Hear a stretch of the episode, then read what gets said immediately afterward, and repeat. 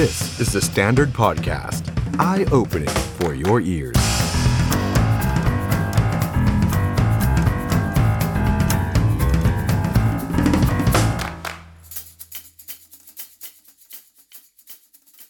สวัสดีครับ ต้อนรับทุกท่านเข้าสู่รายการ The Standard Now กับผมออฟชัยนนท์หานคีริรัตน์ครับ คุณผู้ชมครับวันนี้เรามาเจอกันนะครับ วันพฤหัสบดีที่ 9 มีนาคม 2566 นะครับ อยู่ด้วยกันหลากหลายช่องทางเช่นเคยนะครับ แฟนเพจ Facebook แล้วก็ YouTube ของ The Standard นะครับ แล้วก็ทักทายคุณผู้ชมผู้ฟังนะครับ ทาง The Standard Podcast ด้วยนะครับ ใครที่เข้ามาแล้ว ฝากกดไลค์ กดแชร์ แล้วก็กดติดตามให้กับเราด้วยนะครับ สวัสดีครับ คุณธราเทพ คุณพิษเสถียร คุณอำนวย คุณชัยชนะ คุณนิว คุณคมชัดๆ สวัสดีทุกท่านเลยนะครับ มาคอมเมนต์แสดงความคิดเห็นเกี่ยวกับข่าวทักทายกันมาได้ ร่วมจัดรายการไปพร้อมกันนะครับ ตั้งแต่ 2 ทุ่มถึง 3 ทุ่มตรงโดยประมาณ วันนี้ 2 เรื่องที่เราอยากจะชวนคุณผู้ชมมาพูดคุยกันนะครับ แน่นอนว่า 1 เรื่องก็คือเรื่องของการเมืองศึกชิงความเป็นหนึ่งความเป็นหนึ่งในที่นี้นะครับ ผมก็ไม่แน่ใจว่าความเป็นหนึ่งของแต่ละท่านจะเหมือนกันหรือเปล่านะครับบางท่านบอกว่าเพื่อไทยแน่นอนแหละมาเป็นหนึ่งแต่อย่าลืมสว250 เสียงนะครับบางคนบอกว่าต้องก้าวไกลแล้วล่ะ ถึงเวลาเปลี่ยนแปลงแล้ว บางคนบอกเปลี่ยนไม่ได้หรอก พลังประชารัฐมาที่หนึ่งแน่ๆ บางคนบอกเฮ้ยอย่านะ แชมป์เก่าพลเอกประยุทธ์นะ รวมไทยสร้างชาตินะ เสียงอาจจะแพ้เขาแต่สุดท้ายอาจจะได้เป็น หรือบางคนบอกภูมิใจไทยมาแรง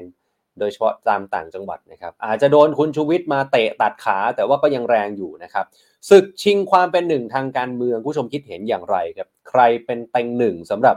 การเลือกตั้งที่กำลังจะเกิดขึ้นนะครับ แต่ทั้งหมดทั้งมวลครับภาพของสถานการณ์ทางการเมืองเนี่ยมันก็เริ่มเห็นอะไรหลาย ๆ อย่างว่าแต่ละพักแต่ละขั้วนั้นเขาแสดงออกอย่างไรผู้ชมครับ เราจะมาพูดคุยกันหน่อยนะครับ เดี๋ยวสักครู่จะได้พบกับรองศาสตราจารย์ดร ธนพรศรียากูลครับผู้อำนวยการสถาบันวิเคราะห์การเมืองและนโยบาย เดี๋ยวมาคุยกับอาจารย์กันนะฮะมาวิเคราะห์การเมืองกัน ส่วนอีกหนึ่งเรื่องครับผู้ชมครับ นี่ตามหน้าปกของเราครับลดรอบจัดเรทหนังไม่เป็นธรรม ดี๋ยวมาคุยกับพี่นุชชีครับ คุณอนุชาบุญยวัฒนะครับนายกสมาคมผู้กำกับภาพยนตร์ไทยนะครับสองเรื่องที่จะคุยกับพี่นุชชีก็คือว่าประเด็นหนึ่งก็คือ เรื่องของภาพยนตร์เรื่องขุนพันสามที่ถูกลดรอบทั้งทั้งที่เพิ่งเข้าฉาย แต่บางค่ายหรือว่าบางบางโรงเนี่ย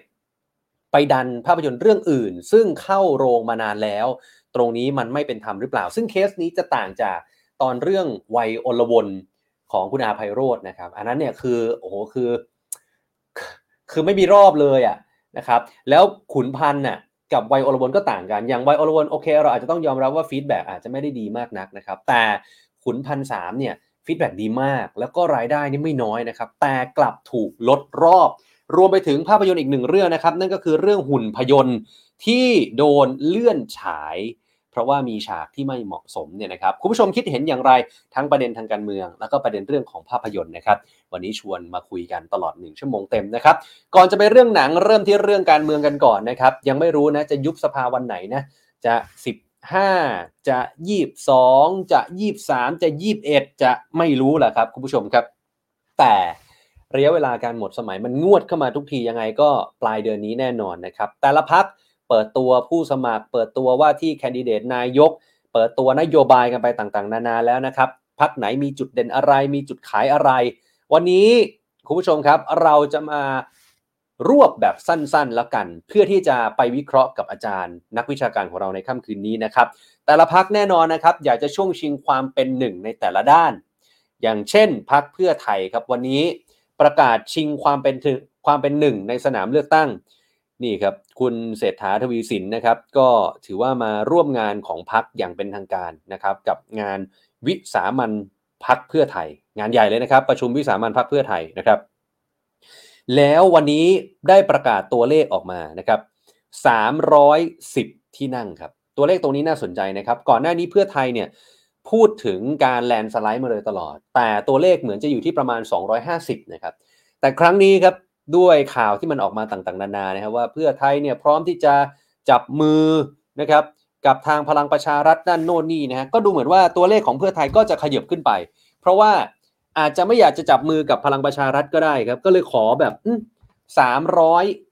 สิบที่นั่งไปเลยละกันนะครับแต่ 310 ที่นั่งจะพอกับการปิดสวิตช์สวหรือไม่นะครับ ตรงนี้เดี๋ยวมาคุยกันนะครับ ถ้าย้อนกลับไป ผมย้อนสั้นๆแล้วกันนะครับ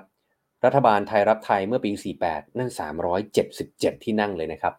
รอบนี้จะไปถึงหรือเปล่า เดี๋ยวมาลุ้นไปพร้อมกันนะครับ ขณะที่พักก้าวไกลครับพักก้าวไกลประกาศความเป็นหนึ่งเรื่องของความเป็นประชาธิปไตย และก็การต่อสู้เรื่องของการมุ่งมั่นที่จะเปลี่ยนโครงสร้างทางการเมืองโครงสร้างทางสังคม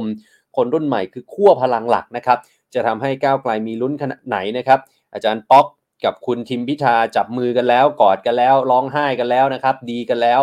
แล้วจะไปได้ไกลแค่ไหน ณ วันนี้ก้าวไกลกับณวันก่อน อนาคตใหม่ใครแรงกว่าใคร ผู้ชมร่วมจัดรายการไปพร้อมกันได้ รวมไทยสร้างชาติของพลเอกประยุทธ์จันโอชานะครับ แม้จะยังไม่ได้ประกาศอะไรแต่แน่นอนแล้วครับเขาไม่อยากเป็นฝ่ายค้านหรอกครับเขาอยากเป็นรัฐบาลครับ อยากจะรวมเสียงจัดตั้งรัฐบาลสมัยหน้า แม้ว่าพลเอกประยุทธ์จะอยู่ได้แค่ 2 ปีก็ตามนะครับ ก็พร้อมที่จะจับมือกับพักขั้วเดียวกัน รวมไปถึงเสียงสวอีก 250 เสียงนะครับ ฝากฝั่งของพลังประชารัฐครับณวันนี้แสดงตัวอย่างชัดเจนครับจุดมุ่งหมายก้าวข้ามความขัดแย้งทำงานได้กับ 2 ขั้วเลย อนุรักษ์นิยมก็ได้ เสรีนิยมก็ได้ พูดง่าย ๆ ใครอยู่พลังประชารัฐ พร้อมจะเป็นรัฐบาล ขนาดคุณสมศักดิ์เทพสุทินยังออกมาบอกเองเลยนะครับ บอกว่าผมไม่ถนัดเป็นฝ่ายค้าน ผมถนัดเป็นรัฐบาลมากกว่าเนี่ยฮะขณะที่พรรคประชาธิปัตย์ครับประกาศความเป็นหนึ่งในพื้นที่ภาคใต้นะครับน่าสนใจว่าพรรคประชาธิปัตย์ ท่ามกลางเสียงวิพากษ์วิจารณ์ต่างๆ นานาคำคอรหาในตัวคุณจุรินลักษณะวิสิทธิ์หัวหน้าพักก็ยังคงมุ่งมั่นที่จะนำโดยคุณจุรินเช่นเคยนะครับ หวังว่าจะได้สสในพื้นที่ภาคใต้มากขึ้น แล้วก็หวังว่าจะได้สสมากขึ้น จะได้มากกว่าเดิมหรือเปล่าทั้งทั้งที่หลายสื่อก็วิเคราะห์เอาไว้ว่ามีโอกาสที่จะได้น้อยลงกว่าคราวที่แล้ว ซึ่งได้เพียงแค่ 53 ที่นั่งนะครับ ส่วนพักภูมิใจไทยครับพักภูมิใจไทยก่อนหน้านี้อาจจะเป็นเบอร์หนึ่ง ในแง่ว่าโอ้โหดูแล้วนี่อาจจะ 80 ที่นั่งร้อยที่นั่ง และอาจจะกลายเป็นพักขนาดใหญ่แซงพลังประชารัฐด้วยซ้ำไป แต่ปรากฏว่าพอเจอมรสุมช่วงหลังจากคุณชูวิทย์ดับเครื่องชน ทั้งเรื่องของรถไฟฟ้าสายสีส้ม แล้วก็กัญชาเสรีจะเป๋หรือไม่เป๋ วันนี้มาคุยกันหน่อยครับ กับรองศาสตราจารย์ดรธนพรศรียากูลครับผู้อำนวยการสถาบันวิเคราะห์การเมืองและนโยบายครับ อาจารย์ธนพรสวัสดีครับ ครับสวัสดีครับคุณออฟครับ อาจารย์ครับครับ ก่อนอื่นครับเลยวันนี้ผมขออนุญาตไล่เรียงไปทีละพักนะครับครับคุณผู้ชมก็จะได้ได้ครับเห็นภาพไปพร้อมกันว่า ในมุมมองหรือว่าในความคิดของครับอาจารย์เนี่ยเอาสถานการณ์ณวันนี้เป็นตัวตั้งละกัน ว่าอาจารย์ได้เลยมองอย่างไร เพราะว่าการเมืองคมัรันบเปลี่ยนตลอดเวลา ไม่แน่พรุ่งนี้ครับมันอาจจะเปลี่ยนไปแล้วใช่ไหมอาจารย์อะผมขออนุญาตเริ่มที่พักเพื่อไทยก่อนครับเพราะว่าวันนี้เนี่ยเพื่อไทยเขาประกาศเลยว่าเขาขอแลนสไลด์310 ที่นั่ง อาจารย์มองตัวเลขตรงนี้ยังไง เพราะดูเหมือนว่านี่จะเป็นครั้งแรกหรือเปล่าถ้าผมจำไม่ผิดว่าเขาขยบจากสองร้อยกว่ามาเป็นสาม310 แล้วอาจารย์ ก็ต้องถามว่าวันนี้พักก้าวไกลเขายุบไปแล้วเหรอฮะคือถ้าพักก้าวไกลไปยุบอยู่แล้วเนี่ยไอ้ตัวเลขนี้ก็คงเป็นไปได้ คืออย่างนี้นะครับ ไอ้สามร้อยสิบเนี่ยคุณออฟมันมีตัวเลขมาจางนี้ครับ วันวันที่คุณหมอชลนานเนี่ยไปพูดที่โคราชเนี่ยคุณหมอชลนานเปิดตัวเลขโพลับที่สองร้อยเจ็ดสิบ นะครับอ่าผมเอามาดูว่าเฮ้ยแล้วอีก 40เนี่ยมันมายังไงวะนะครับ ก็เลยไปเอาคะแนนนะครับ การเลือกตั้งเมื่อปี 62 มาดูนะครับ ปรากฏว่าพรรคเพื่อไทยเนี่ยได้ 7.9 ล้าน แล้วก็พรรคอนาคตใหม่ได้ 6.2 ล้านมันครับบวกกันได้ 14 ล้านพอดีนะครับไอ้ 14 ล้านเนี่ยพอเอาปาร์ตี้ลิสต์เนี่ยในรอบเนี้ย100 นะครับ มันเท่ากับ 3 5 0 0 0ต่อหนึ่งเอามาหารมันก็ได้ประมาณ 40 ที่นั่งครับ นะครับ40บวก270มันก็เลยกลายเป็น310ด้วยประการราชนี้ ผมก็เลยเปิดเกมว่า ผมเลยถามขำๆไงบอกว่าเอ่อถ้าเพื่อไทยจะเอา310เนี่ยนะครับ มันก็มีที่มาจากอ่าเขตเนี่ยนะครับ ที่โพลลับที่พรรคทำนะครับ ซึ่งใครทำก็ไม่ทราบ แต่เอาว่าพรรคเพื่อไทยบอกว่าโพลลับทำแล้วกัน270แล้วก็มาบวกปาร์ตี้ลิสต์อีก40เป็น2เป็น310 ผมก็เลยอืมเปิดคำคำถามว่าสรุปแล้วเนี่ยศาลรัฐธรรมนูญเขามีคำสั่งยุบพรรคก้าวไกลแล้วเหรอนะครับผมคือผมมีคำถามเดียวว่าเราจะครัอ่าบนว่าอ่าแฟนคลับพักก้าวไกลเนี่ยเอ่อทำไมฮะคะแนนตรงนี้จะโยนทิ้งไปหรือไงฮะ หรือว่าวันนี้พักก้าวไกลจะบอกว่าเฮ้ยฉันเดินไปก็ฉันก็ไม่ได้เป็นรัฐบาลเป็นฝ่ายค้านเพราะฉะนั้นเอาคะแนนไปให้ทั้งหมดไปให้พักเพื่อไทยดีกว่า ผมว่าพักก้าวไกลก็ไม่เคยพูดแบบนี้นะนะครับอะเพราะฉะนั้นอาจารย์แต่ครับครับผมแต่ ถ้าแต่ถ้าผอมย่างนั้เข้านใจแล้วครับแต่ผมเข้าใจว่าทำไมไม่พูดนะครับ อาจารย์ถ้าครับอย่างนั้นแล้ว ผมผมอนุมานเอาเองได้ไหมแบบนี้ว่า หรือครับมันเป็นสงครามจิตวิทยาของเพื่อไทยว่า อ๋อฮะฉันคิดมาให้แล้ว ว่าถ้าฉันครักับบก้าวไกลจับมือกันได้310ที่นั่งก็มีโอกาสจัดตั้งรัฐบาล ลึกๆเขาอาจจะคิดอย่างนี้ไหมเขาคงไม่คิดอย่างนั้นหรอกครับ จริงๆเนี่ยเขาบอกสามร้อยสิบเนี่ยนะครับ ถ้าถ้าเขาต้องการจะเป็นรัฐบาลเนี่ยนะครับ ผมคิดว่าสัญญาณสามร้อยสิบอะยิ่งชัดว่าลุงป้อมอะจะได้เป็นนายกด้วยซ้ำไปนะครับ เพราะอะไรครับอ๋อเพราะว่าเราเราอย่าลืมนะครับว่าสวเนี่ยชาตินี้ยังไงเนี่ยก็ไม่มีวันที่จะมายกให้พรรคเพื่อไทยนะครับไอ้ปิดสวิตช์สสวเลยนั่นน่ะ ผมพูดตรงๆนะ การบิ้วความรู้สึกการหาเสียงเพื่อดึงการสนับสนุนนะไม่มีปัญหานะครับ ผมคิดว่าก็ทำกันทุกพักนั่นแหละ แต่ในความเป็นจริงเนี่ยนะครับ มันไม่มีทางหรอกที่สวเขาจะมาโหวตให้พรรคเพื่อไทย นะครับครับ สวจำนวนหนึ่งเท่านั้นแหละที่จะมาโหวตให้พรรคเพื่อไทยประมาณห้าสิบสามท่านอะผมระบุห้าสิบสามท่านเลยนะครับอืมแล้วสวกลุ่มนี้คือสวที่สนับสนุนลุงป้อมนะครับอ๋อเพราะฉะนั้นสามสามร้อยสิบเนี่ยนะครับ ถ้าพักเพื่อไทยทำได้จริง บวกกับพลังประชารัฐนะครับ เอาเอาคิดแบบขั้นต่ำเลยก็ได้ ลุงป้อมมาสักสี่สิบก็เป็นสามร้อยห้าสิบในสภาผู้แทนราษฎรอ่าบวกกับสวอีกห้าสิบสามแค่นี้ก็จบแล้วครับอ๋อตั้งรัฐบาลสองพัก ลุงป้อมก็เป็นนายกไปก็แค่นี้เองนะครับโอ้ผมเนี่ยผมเนี่ยผมเนี่ยไม่ได้คิดถึงเลยนะครับ ว่าพักว่าพักเพื่อไทยเขาจะมาอ่าอะไรครับ มาเห็นดีเห็นงามจะเป็นชวนพักก้าวไกล ไม่มีทางหรอกฮะ วันนี้เนี่ยนะครับ เอ้า วันนี้เนี่ยครับ คุณหมอชนละนานประกาศเองนะครับว่าไม่มีพี่ไม่มีน้องฮะแล้วก็ไม่แบ่งคะแนนให้ใครก้าวไกลนี่คือศัตรูอันดับหนึ่งของพรรคเพื่อไทย เอ้าอาจารย์ว่า ผมถามง่ายๆเลยคุณอ๊อฟสมมุติว่าวันหนึ่งเนี่ย คุณไปร่วมรัฐบาลกันอืมคุณทิมเป็นรองนายกก็ได้ แล้วคุณทิมไปร่วมยืนหยุดขัง แล้วนายกของพรรคเพื่อไทยไปบอกว่าเฮ้ยนี่ไม่ใช่นโยบายรัฐบาล แล้วมันจะไปกันยังไงอะนะครับ เอาแค่น้องของคนอดอาหารเนี่ยนะครับพักก้าวไกลเนี่ยไปร่วมยืนกับเขาพักเพื่อไทยเนี่ยถีบเขาออกจากพักแทบไม่ทัน ผมใช้คำว่าถีบออกเลยนะ แล้วมันจะไปกันยังไง มันเป็นไปไม่ได้นะครับอืมแล้วพักเพื่อไทยก็รู้ดีว่าถ้าขืนไป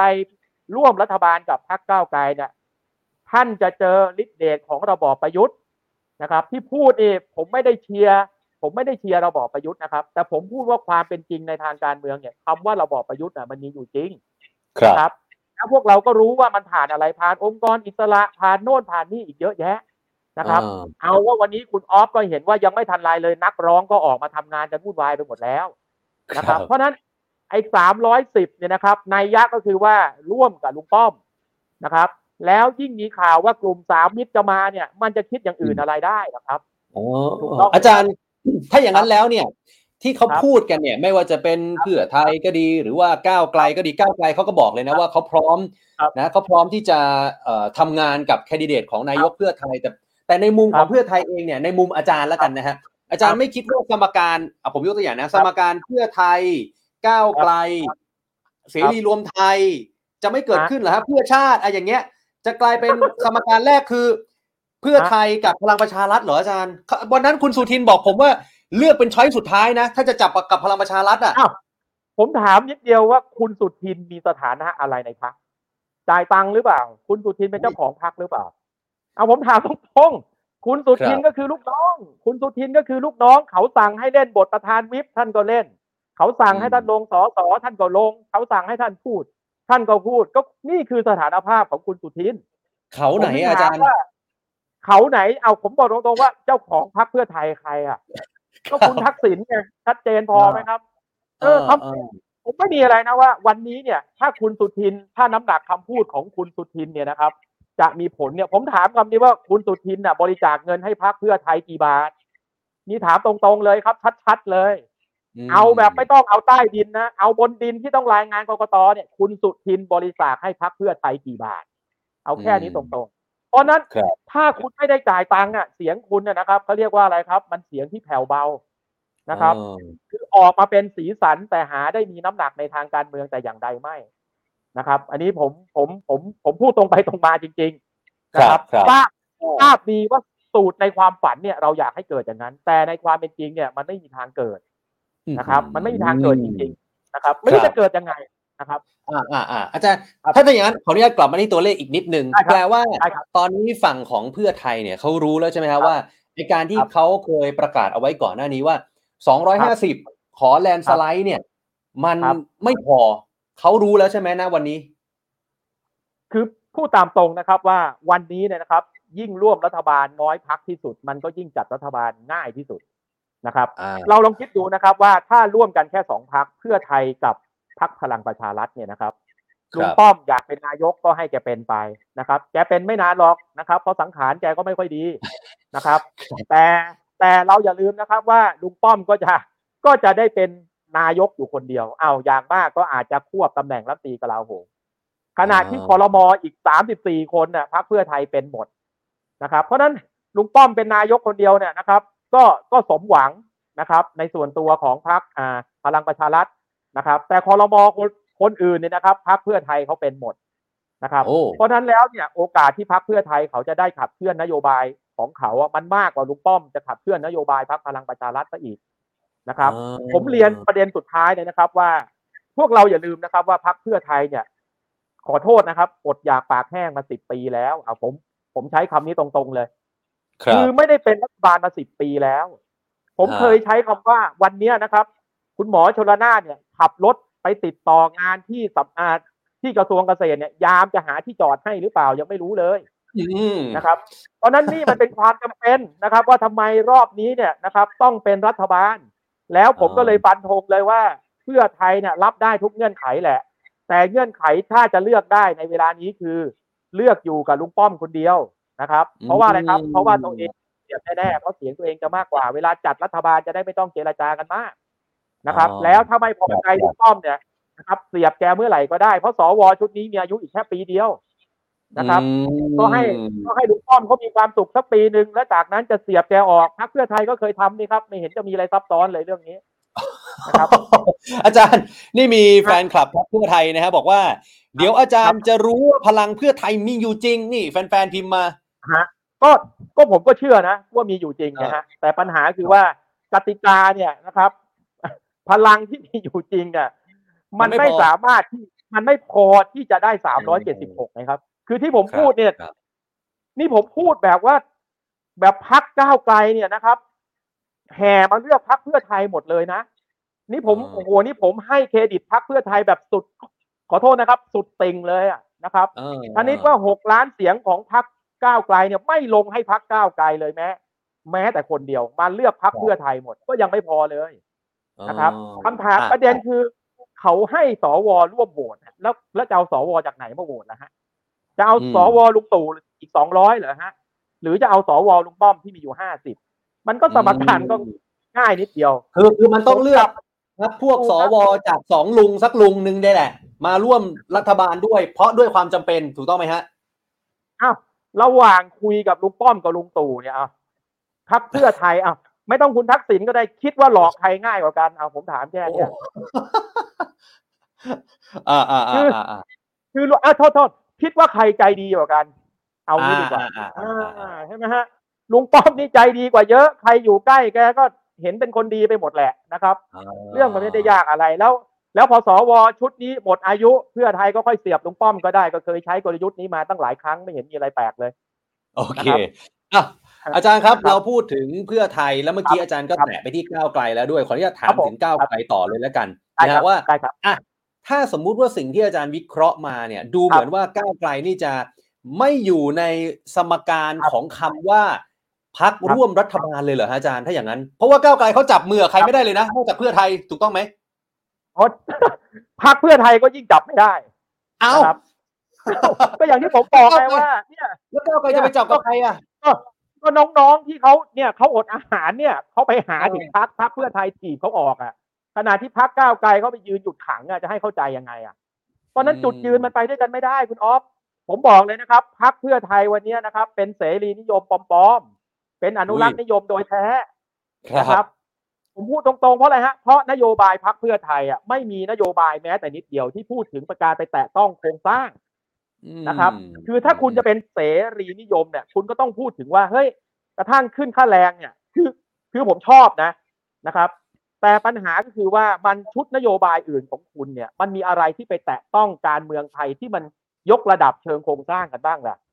นะครับ คือคุณพูดแต่ว่าคุณทำได้ แต่ภายใต้ภายใต้โครงสร้างแบบเดิมเนี่ย คุณก็เห็นอยู่ว่ารัฐบาลเนี่ย มันไม่มีทางที่จะมีประสิทธิภาพไปเพิ่มขึ้นได้มากกว่านี้หรอกนะครับครับอย่างมากที่สุดมันก็เล่นแร่แปรธาตุกันเรื่องความตื่นเต้นของโครงการ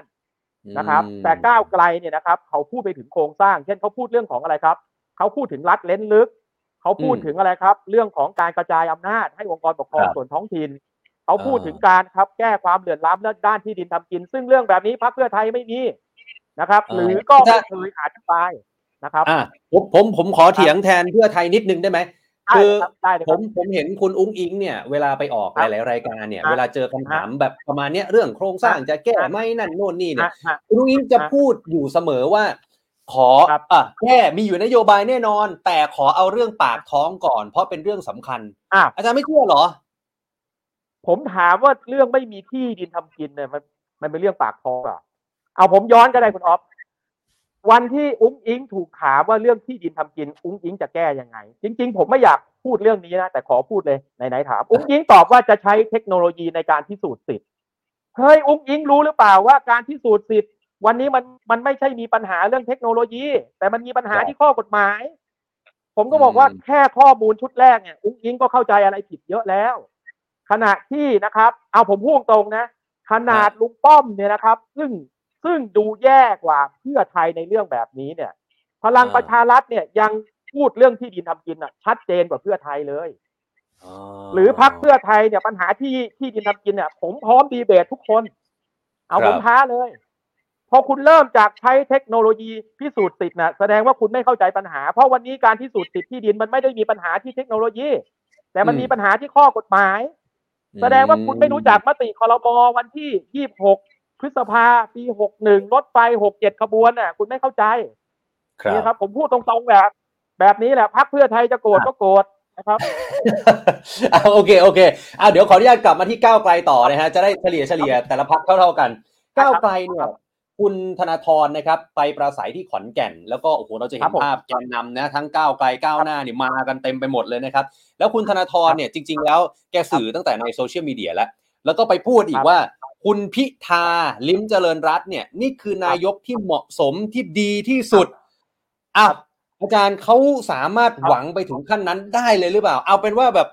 โอ้โหผมไม่แน่ใจเหมือนกันอาจารย์คิดยังไงกับเรื่องนี้ครับเขาเป็นหัวหน้าพักนะครับ ถามว่าอืม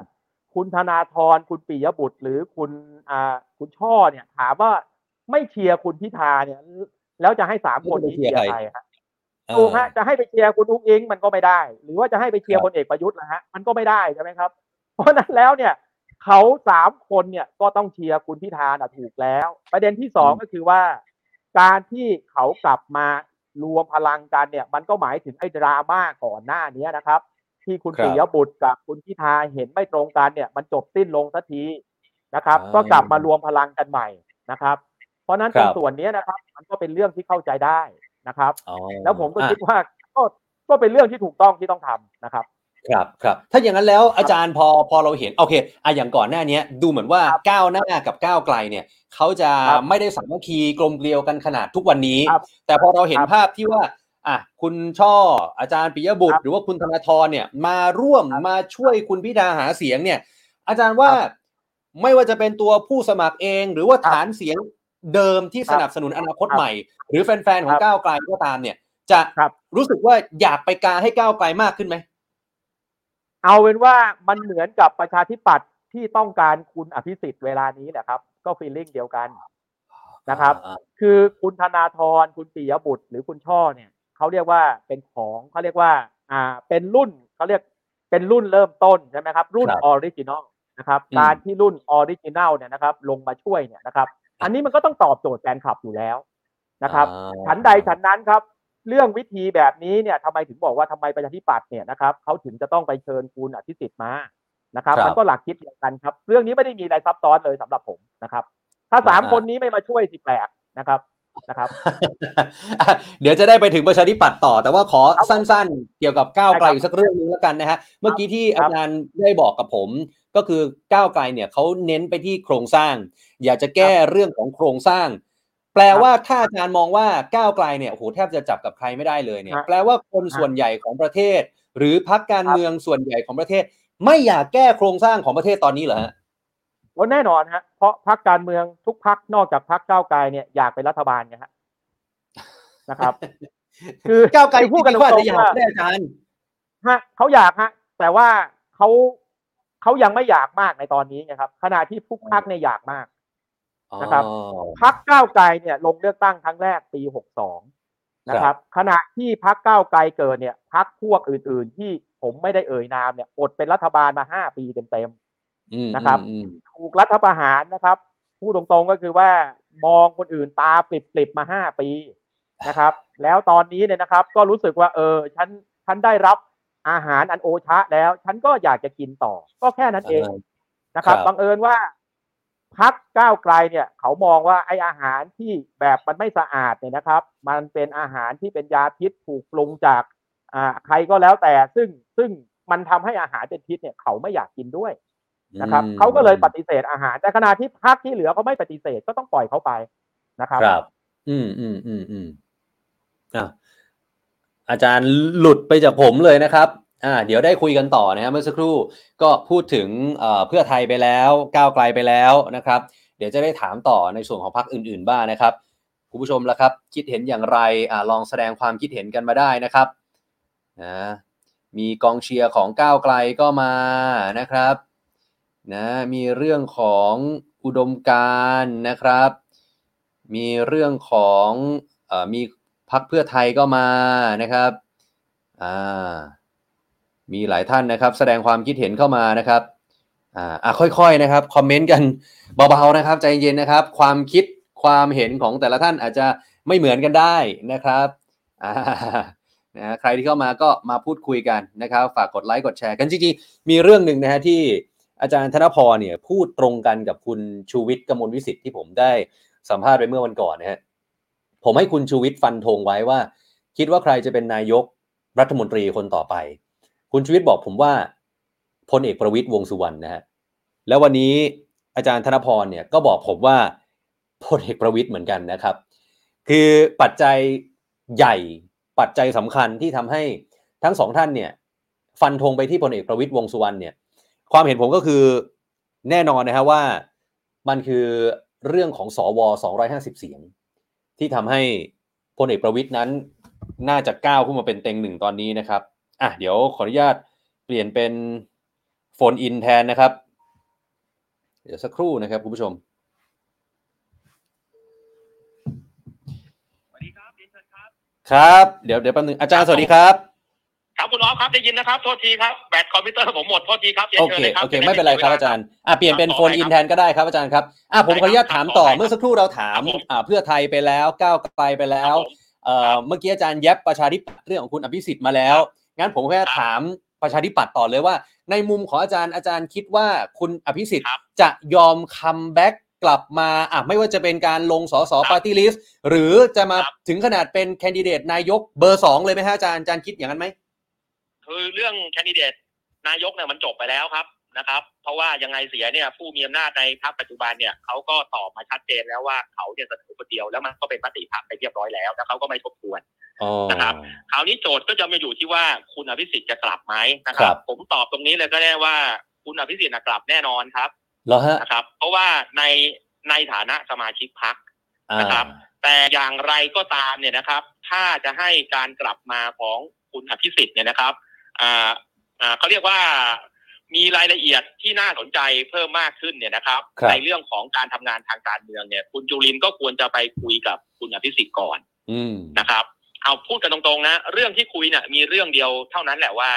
คุณคุณอภิสิทธิ์ทำใจได้ไหม ถ้าอืม เกิดประชาธิปัตย์จะต้องไปสนับสนุนพลเอกประยุทธ์อีกแล้วเหรอแค่ฮะนี้เองเอาแน่นอนครับประชาธิปัตย์ไม่มีทางเลือกอะไรนี้ครับอ๋อวันนี้มันก็ ก็ถ้าไม่ถ้าไม่ไปเป็น ถ้าไม่ไปเป็นรัฐบาลกับลุงตู่ประชาธิปัตย์ก็เป็นฝ่ายค้านก็แค่นั้นเองเอากับกับพลเอกประวิตยไม่ได้เลยเหรอฮะแล้ววันถูกครับก็ลองคิดดูนะอ้าวก็เพื่อไทยก็เอาไปสามร้อยสิบแล้วนี่ครับอ๋อนะครับ แล้วเขาก็บวกกับลูกป้อมกันสองพรรคก็พอแล้วนี่ครับประชาธิปัตย์ก็เป็นฝ่ายค้านไปสิครับอ๋อนะครับ ถ้าอยากจะเป็นรัฐบาลก็มีอยู่ทางเดียวแล้วฮะก็ต้องไปก็ต้องไปรวมพวกกับลุงตู่ ถูกต้องไหมครับคเพื่รัอบชิงเป็นนายกกันให้ได้ก่อนนะครับ เป็นรัฐบาลเสียงข้างน้อยเดี๋ยวค่อยไปดูดเขาข้างหน้าอืมนะครับคำคำถามคือว่าคุณจุลินเนี่ยกล้าพูดแบบนี้ตรงๆกับคุณอภิสิทธิ์แล้วหรือยังอ๋อนะครับ ผมคิดว่านี่เป็นเงื่อนไขเดียวที่คุณจุลินน่ะ จะต้องไปคุยกับคุณอคุณอภิสิทธิ์อาจารย์นะครับถามว่าถ้าอ่าถ้าไม่ไปคุยแล้วคุณอะคุณคุณอภิสิทธิ์ไม่มาวันนี้ประประชาธิปัตย์ก็เหลือ40เท่านั้นเองโอ้โห ครับคือคือครับอาจารย์กำลังมองว่าถ้าคุณอภิสิทธิ์กลับครับมา โอกาสตัวครับเลขสสของประชาธิปัตย์น่าจะขยับสูงขึ้นโอ้แน่นอนครับ คุณอภิสิทธิ์กลับมาช่วยพักประชาธิปัตย์หาเสียงก็เหมือนกับ ก็เหมือนกับคุณธนาธรอ่าคุณอ่าปิยบุตร คุณช่อกลับมาช่วยพักก้าวไกลอ่านะครับ มันก็เหมือนกันฮะ เพราะว่าเขาก็มีแฟนคลับกันทุกคนคถูรักบต้องไหมครับอืมเฉพาะอ่าแฟนคลับคุณอภิสิทธิ์เดิมๆเนี่ยนะครับ ผมเชื่อว่าอ่ายังทำให้คุณอภิสิทธิ์เนี่ย ช่วยเพิ่มสสให้ประชาธิปัตย์บรรลุเป้าหมายได้ประมาณ50เสียงเนี่ยอืมได้ แต่ถ้าคุณอภิสิทธิ์ไม่กลับมาเนี่ยนะครับ ต่ำ40ครับ มากที่สุด40ไม่เกินครับ โอ้โหอะครับอาจารย์ถ้าครับอย่างนั้นแล้วเนี่ยอะผมขออนุญาตครับเจาะไปที่ภาคใต้นิดนึงเพราะว่าประชาธิปัตย์เนี่ยเขาเน้นได้ภาคครับใต้นะครับ ถ้ามองไปที่นิดาโพลภาคใต้เมื่อปลายปีครับหรือไปที่สงขลาเนี่ย ประชาธิปัตย์เนี่ย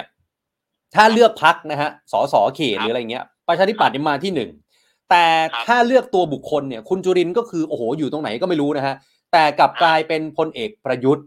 อาจารย์มองครับการเลือกตั้งสสพื้นที่ภาคใต้รอบหน้าว่ายังไงฮะประชาธิปัตย์มีโอกาสจะได้มากน้อยขนาดไหนฮะรอบที่แล้วประอ่าประชาธิปัตย์ก็ได้มากเป็นอันดับหนึ่งนะครับครับเพียงแต่ว่ามันมันไม่ใช่ทั้งภาคอืมแบบที่เคยพูดว่าเอาเสาไฟฟ้าลงก็ได้ครับก็ครัได้บสสครับนะครับ พูดตรงๆคือประชาธิปัตย์เสียพื้นที่ที่เคยมีอิทธิพลเนี่ยไปให้กับอ่าพลังประชารัฐกับพรรคภูมิใจไทยครับ ถูกต้องนะครับครับ งวดนี้ก็เหมือนกันครับ ผมไม่คิดว่ากระแสที่สงขลาจังหวัดเดียวเนี่ย มันจะอธิบายแทนภาคใต้ได้ทั้งภาคอืมนะครับ เพราะในความเป็นจริงเนี่ยครับ เอาเอาเอาผมเอาจังหวัดที่ติดพรมแดนสงขลาก็ได้เอาจังหวัดพัทลุงเนี่ยประชาธิปัตย์กล้าพูดเต็มปากไหมว่าจะชนะภูมิใจไทย หรือจะชนะรวมไทยสร้างชาติครับ พัทลุงเนี่ยมีสสไม่กี่คนแล้วครับ แต่เอาเป็นว่าประชาธิปัตย์อาจจะต้องใช้สตางค์มากกว่าจังหวัดสงขลาทั้งจังหวัดซะอีกอืมนะครับอะอะอันนี้ใครอยู่ประชาธิปัตย์ทราบดีว่าผมพูดเนี่ยหมายถึงอะไรนะครับ ยังไม่รวมถึงอะไรครับ จังหวัดสุราษฎร์ธานีเนี่ย ผมรับรองเลยครับว่าประชาธิปัตย์เนี่ย ใช้สตางค์มากกว่าใช้ที่สงขลาอีกสามเท่า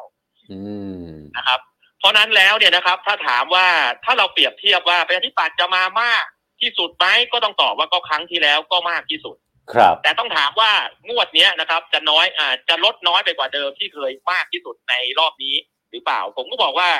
รอบเนี้ยนะครับจำนวนสสประชาธิปัตย์ในภาคใต้จะลดน้อยกว่าเดิมโอ้ นะครับ คืออ่าอาจจะยังมากที่สุดแต่ลดน้อยกว่าเดิมครัแต่บในสัดส่วนที่ลดน้อยกว่าเดิม ครับอะอะคำถามสุดท้ายสำหรับประชาธิปัตย์ครับฮะอาจารย์ ครับ ในกรุงเทพประชาธิปัตย์จะศูนย์พันต่อไหมฮะ หรือว่าจะตีตื้นกลับมา ถ้าคุณอภิสิทธิ์กลับมาเนี่ย ประชาธิปัตย์ก็อาจจะกลับมาได้อืมนะครับ ก็อาจจะกลับมาได้ แต่กี่เขตเนี่ยผมไม่มั่นใจครับนะครับ แต่เชื่อว่าน่าจะกลับมาได้สักเขตสองเขตเนี่ยได้อ่าเพราะลิศเพราะเพราะอะไรครับ เพราะเรื่องนี้เป็นเรื่องของอ่าแฟนคลับคุณอภิสิทธิ์โดยแท้ครับนะครับ แต่ถ้าคุณอภิสิทธิ์ไม่กลับมานะครับอืมผมจะบอกว่าคุณนั้นคุณอภิสิทธิ์วันนี้คือลมหายใจของพรรคประชาธิปัตย์ในทางการ ถ้าถ้าต้องการไปต่อทางการเมืองครับ ในไซส์ขนาดประมาณห้าสิบที่นั่ง ซึ่งมันก็มีสิทธิ์มีเสียงพอที่จะอ่าร่วมรัฐบาลได้ หรืออมจะไปแกอะเขาเรียกมีฤทธิ์เดชในทางการเมืองได้เนี่ยไม่มีไม่มีทางอื่นครับ ต้องรีบไปขอคุณอภิสิทธิ์มาเป็นลมหายใจอืมนะครับ ถ้าตัดคุณอภิสิทธิ์ออกนะครับ ก็แปลว่าประชาธิปัตย์ก็ก็คงไม่ต้องใช้ลมหายใจอะฮะฮะ นะครับ ก็ต้องใช้อาจจะต้องสวมท่อออกซิเจนไปตลอดชีวิตนะครับเพราะหายใจเองไม่ได้นะครับครับอ้าวอาจารย์ครับไหนๆเมื่อสักครู่นี้เนี่ยก็พูดถึงได้ครับหลายพักไปแล้ว อีกหนึ่งพักนะครับ ที่เมื่อกี้อาจารย์บอกว่าจะได้เป็นนายกรัฐมนตรีก็คือพลเอกประวิตยวงษ์สุวรรณพลเอกประวิตยเนี่ยแกร่อนจดหมายมาหลายฉบับ และล่าสุดก็คือฉบับที่ห้านะฮะแล้วก็ถ้าใจความหลักใหญ่โดยทั่วไปเนี่ยก็คือพูดถึงความผิดพลาดจากรัฐประหาร แล้วก็อยากจะก้าวข้ามความขัดแย้งต รงนี้อาจารย์มองยังไงฮะ กับบทบาทของพลเอกประวิตยในช่วงหลัง ผมว่าก็ขับภาพแบรนด์ตัวเองในฝ่ายอนุรักษ์นิยมให้มันโดดเด่นนะครับอืมผมมองว่าคือลุงตู่เองเนี่ยเขาก็ขับภาพของความเป็นฟาสซิสต์ติดหนวดนะครับลุงป้อมนะครับ ก็เป็นอนุรักษ์นิยมเพราะลุงป้อมก็พูดเองว่ามีจิตใจเป็นอนุรักษ์นิยม แล้วก็เป็นคนเข้าใจ elite ใช่ไหมครับครับคำถามของผมก็คือว่า คนที่เป็นอนุรักษ์นิยม แล้วก็เป็น elite ด้วยเนี่ย แล้วมันอยู่ในสถาบันทางการเมืองอะมันอยู่ที่ไหนนะครับ ก็อยู่ในวุฒิสภานั่นแหละครับอ๋อเพราะฉะนั้นลุงป้อมเขาก็ต้องการจะบอกว่าเขาเนี่ยมีของก็ด้วยเหตุนี้นะครับพรรคเพื่อไทยถึงบอกสามร้อยสิบไงครับนะครับ เพราะพรรคเพื่อไทยก็รู้ว่าลุงป้อมมีของ ก็ด้วยเหตุนี้นะครับไอ้เรื่องดีลระหว่างเพื่อไทยกับพลังประชารัฐที่เขาบอกที่พยายามจะปฏิเสธจากเพื่อไทยว่าไม่มีเนี่ยมันถึงไม่มีใครเชื่อไงครับนะครับครับ ทุกคนก็รู้ว่ามันมีดีลกันจริงนะครับเพราะลุงป้อมแกเป็นคนมีของแล้วของของแกเนี่ย มันไม่ใช่แต่แค่สวนะครับ เราลองดูสิครับว่าคุณศักดิ์สยามอะเจออะไรเข้าไปครับนะครับ ยังมีอีกหลายคนครับ ทีเด็ดของพวกเนี้ยนะครับ ผมถึงบอกว่าเวลาเราอ่านการเมืองไทยเนี่ย เราอย่าไปให้ความสำคัญกับผลการเลือกตั้งไปซะหนึ่งร้อยเปอร์เซ็นครับ คือมันมีน้ำหนักมากแหละ แต่ว่ากระบวนการทางการเมืองจริงๆเนี่ยนะครับ มันมีกระบวนการที่เราเรียกว่าระบอบประยุทธ์เนี่ยเขาวางเขาเขาเรียกวางกับระเบิดไว้อีกหลายก้อนอ่าอ่าอ่านะครับครับ มันก็มีอยู่แค่นั้นแหละว่า คุณจะเดินเข้าไปในสนามทุ่นระเบิดแบบคุณไม่รู้แผนที่ว่าเขาวางไว้ไหน แล้วคุณก็พร้อมจะแขนขาดขาขาดอ่าหรือคุณจะมีคนคนหนึ่ง ซึ่งก็คือลุงป้อมเนี่ยนะครับ เดินนำเพราะลุงป้อมเป็นคนรู้ว่ากับระเบิดมันวางอยู่ตรงไหนครับ นะครับ แล้วพอพ้นสนามทุ่นระเบิดปุ๊บคุณก็ถีบแกออก ซึ่งเพื่อไทยก็เคยทำไม่เห็นจะแปลกเลยอะอาจารย์ครับครับเอ่อเวลาเหลือน้อยแล้ว ขออนุญาตไปที่ภูมิใจไทยหน่อยนะครับ ภูมิใจไทยเนี่ยครับโอ้โหก่อนหน้านี้ดูมั่นใจมาก แล้วก็ครับประกาศว่าขอร้อยกว่าที่นั่งร้อยยี่สิบที่นั่ง ดันอนุทินเป็นนายก มีเรื่องครูใหญ่อะไรก็ว่ากันไปครับแต่ว่าโดนครับคุณชูวิทย์ออกมาเตะตัดขาทั้งเรื่องรถไฟฟ้า ทั้งเรื่องกัญชาเสรีอาจารย์ว่ามีผลไหมฮะ คือภูมิใจไทยวันนี้ต้องบอกว่ามันเป็นเรื่องของความกลางเลยทำให้เกิดผลความกลางก็ตั้งแต่คุณสุภชัยไปด่าลุงตู่ถูกต้องไหมครับไปครับปราศัยอืมคุณอนุทินก็ต้องไปขอโทษคำถามของผมคือว่า ถ้าคุณอนุทินคิดว่าพลเอกประยุทธ์ก็คือหัวหน้าพักการเมืองโดยทั่วไป คุณอนุทินไปขอโทษพลเอกประยุทธ์ทำไมอืมคุณอนุทินก็รู้ว่าพลเอกประยุทธ์เนี่ยเป็นคนมีของแบบแบบพลเอกประวิตยนี่แหละครับนะครับ เพราะนั้นก็ก็ศาล ศาลท่านก็เลยจัดให้นะครับพอศาลท่านจัดให้ไปสองวันเออปปชจัดต่อ ผมเรียนคุณออฟนะครับ คดีปปชเนี่ยอย่าทำเป็นล้อเล่นนะครับ อืมคดีปปชเนี่ยนะครับเขานับวันกันเลย เพราะอะไรครับ เพราะว่าการอนุมัติอนุญาตเนี่ย มันมีกฎหมายกำกับว่าจะต้องใช้เวลาภายในกี่วันครับนะครับ คนร้องเนี่ย เขาบอกว่าเรื่องของเขาเนี่ยมันจะต้องเสร็จภายใน60วัน อืมแต่เรื่องไปอยู่กับท่านเนี่ยประมาณปีกว่า นะครับครัเขาบก็เลยไปร้องปปชว่าท่านเจตนาเหนี่ยวรั้ง ซึ่งพฤติกรรมแบบนี้นะครับ ในอดีตเนี่ยมันก็มีการกระทำกันแบบนี้เยอะพูดตรงๆนะครับ ว่าอยากให้ใครมาเคลียร์เนี่ยนะครับ ก็ดึงการอนุญาตไว้ช้าๆอันนี้มันเป็นพฤติกรรมที่ที่ที่ทุกคนก็เบื่อกับเรื่องนี้มาเยอะครับนะครับ แล้วพอเรื่องแบบนี้มาเกิดกับพรรคภูมิใจไทย ก็ยิ่งตอกย้ำว่าอ๋อนะครับเขาเรียกว่าเป็นมรดกของกลุ่มรัฐมนตรียี้เนี่ยมันเป็นแบบนี้นี่เอง นะครับครับ พอมันเป็นพอมันเป็นความเชื่อแบบนี้เนี่ย มันก็คือการไม่ไว้วางใจทางการเมืองเลยครับ อืม ไม่ไว้วางใจว่าเฮ้ยพักพักนี้เหรอโอ้โหดูแต่ละเรื่องที่โดนสิมันไม่น่าไว้ใจเลยอะเออ แล้วนะครับอ่าแบบนี้เอ่อแบบนี้จะพูดจะเอ่อจะส่งผลกับคะแนนเสียงไหมอาจารย์ในการเลือกตั้งรอบหน้า เพราะว่าบางคนเขาบอกว่าภูมิใจไทยเขาครับก็ไม่แคร์อยู่แล้วเขาแบบกระสุนเขาเยอะหรือว่าเขาเน้นไปที่เขตอะไรอย่างเงี้ยผมคิดว่าคนที่เป็นแฟนคลับพรรค ภูมิใจไทยก็คงมีจริงนั่นแหละนะคครัรับบแต่ผมก็เลยบอกว่าถ้าภูมิใจไทยคิดจะได้มากกว่าเดิม ครั้งที่แล้วได้ได้ห้าสิบสองใช่ไหมครับครับ ถ้ารอบนี้จะเป็นแปดสิบหรือร้อยยี่สิบที่ฝันกันเนี่ย ผมพูดเลยว่าวันนี้ไม่ถึงแล้วอ่านะครับ เพราะวันนี้คนจำนวนมากเอาอย่างน้อยเนี่ย คนในกรุงเทพนี่แหละนะครับไม่เลือกเขาก็จะมองว่าพรรคภูมิใจไทยเป็นพรรคที่ไม่น่าไว้วางใจที่สุด แย่กว่าพลังประชารัฐอีกตอนนี้โอ้โหนะครับ เออ เอาตรงไปตรงมาไหมล่ะเพราะและว่าอะไรครับเพราะหนึ่งไอ้เรื่องเครื่องบินเนี่ย คนร้องเนี่ยเขามีตัวตนนะครับ ครับเขามีตัวตนแล้วเรื่องนี้มันเป็นกฎหมายนะครับพรบอำนวยความสะดวกที่เขาบอกเลยว่า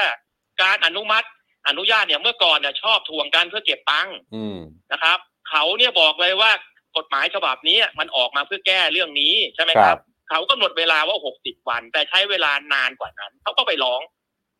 นะครับครับเพราะฉะนั้นไอ้ลักษณะไอ้เทคเขาเรียกว่าอ่าเทคนิค ไอ้แบบนี้แหละมันทำให้สังคมเนี่ยเขาหวาดระแวงอืมนะครับ ว่ามาอีกแล้วพฤติกรรมแบบนี้พฤติกรรมอืมที่มันทำให้คนเขารู้สึกว่า เอ๊ยยังไม่ยังยังเขาเรียกว่ายังมีเล็กมีน้อยกันเรื่องแบบนี้กันอีกเหรอครับครับนะครับครับมันอะมันสังคมไม่ยอมรับนะครับ มันอ่ามันก็อยู่สภาพเดียวกับที่สังคมไทยเคยปฏิเสธกลุ่ม 16 นะครับกลุ่มอ่าสีอีนั่นแหละครับครับ อาจารย์ครับครับ พอดีเวลาน้อยขอคำถามสุดท้าย รวมไทยสร้างชาติของพลเอกประยุทธ์ มีแววครับจะได้ถึง 25 แล้วพลเอกประยุทธ์จะได้เป็นแคนดิเดตนายกไหมฮะ เกิน 25 แต่ว่าไม่เกิน 40 เกิน 25 แต่ไม่เกิน 40 แต่ว่าไม่เกินอืม40 นะคครัรับบเพราะว่าวันนี้เนี่ยนะครับที่เกิน 25 เนี่ยเพราะว่าได้ขุนพลนะครับอ่าหวังเฉามาห้านมาสองคนคือคุณสุชาติกับคุณอนุชาครับนะครับ เกิน25แน่ๆนะครับ แต่ที่ผมบอกว่าไม่เกิน40ก็เพราะว่าส่วนคนอื่นที่นอกเหนือจากสองคนนี้ของเทียมทุกคนโอ้โหนะครับเพราะฉะนั้นแล้วก็ก็ก็ได้40เนี่ยนะครับ แล้วครัก็บไปครับมีสวอีก200ก็เป็น240อันนี้คือต้นทุนของรวมไทยสร้างชาติอ่าอาจารย์ในในหัวอาจารย์มีภาพพลเอกประยุทธ์เป็นฝ่ายค้านบ้างไหมฮะผมน่ะอยากให้พลเอกประยุทธ์เป็นฝ่ายค้านกับพรรคก้าวไกลนะโอ้โหอาจารย์ โลกจะแตกก่อนผมว่า อ้าวก็ก็ก็ผมว่าถ้าผมเป็นรัฐบาลนะฝ่ายค้านในความฝันของผมก็คือ ลุงตู่กับกับคุณพิธาร่วมกันเป็นฝ่ายค้าน รับรองว่ารัฐบาลเพื่อไทยกับกับพรรคพลังประชารัฐเนี่ยโอ้โหรับรองฮะอยู่เป็นนายกไปอีกแปดปีชอบฮะแล้วเชื่อผมเถอะว่าสูตรเนี้ยพรรคเพื่อไทยชอบที่สุดนะครับ เพราะหนึ่งนะครับ ก็ลุงตู่เป็นฝ่ายค้านสองพรรคก้าวไกลก็ก็เป็นศัตรูตัวเองก็ได้กำจัด ศัตรูตัวเองไปด้วยโอ้ยพรรคเพื่อไทยชอบครับสูตรเนี้ยโอเค โอเคครับอาจารย์ครับ เดี๋ยวครับเดี๋ยวโอกาสหน้าคุชวนอาจารย์มาคุยกันใหม่นะครับยินดีครับครับวันนี้ขอบคุณครับอาจารย์สวัสดีครับขอบคุณครับสวัสดีครับครับคุณผู้ชมครับนี่คือรองศาสตราจารย์ดร ธนพรศรียากูลนะครับผู้อำนวยการสถาบันวิเคราะห์การเมือง แล้วก็นโยบายนะครับ ก็มาวิเคราะห์ทางการเมืองกันนะครับ คุณผู้ชมคิดเห็นอย่างไรก็แลกเปลี่ยนกันมาได้นะครับ แสดงความเห็นกันมาได้นะครับ เอาอีกหนึ่งประเด็นที่อยากจะมาชวนคุยนะครับ นั่นก็คือเรื่องใหญ่ในวงการภาพยนตร์ไทย 2 ประเด็นหลักๆ เรื่องขุนพันสาม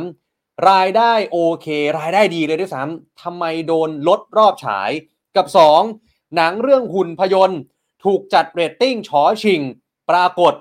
โดนแบนโดนเลื่อนเอายังไงกันดีครับ วันนี้เราจะมาพูดคุยกับ คุณนุชชี่ครับพี่นุชชี่ครับคุณอนุชาบุญยวรรธนะครับนายกสมาคมผู้กำกับภาพยนตร์ไทยครับ สวัสดีครับพี่นุชชี่ครับครับเอ่อพี่นุชชี่เปิดไมค์ให้ผมหน่อยได้ไหมครับ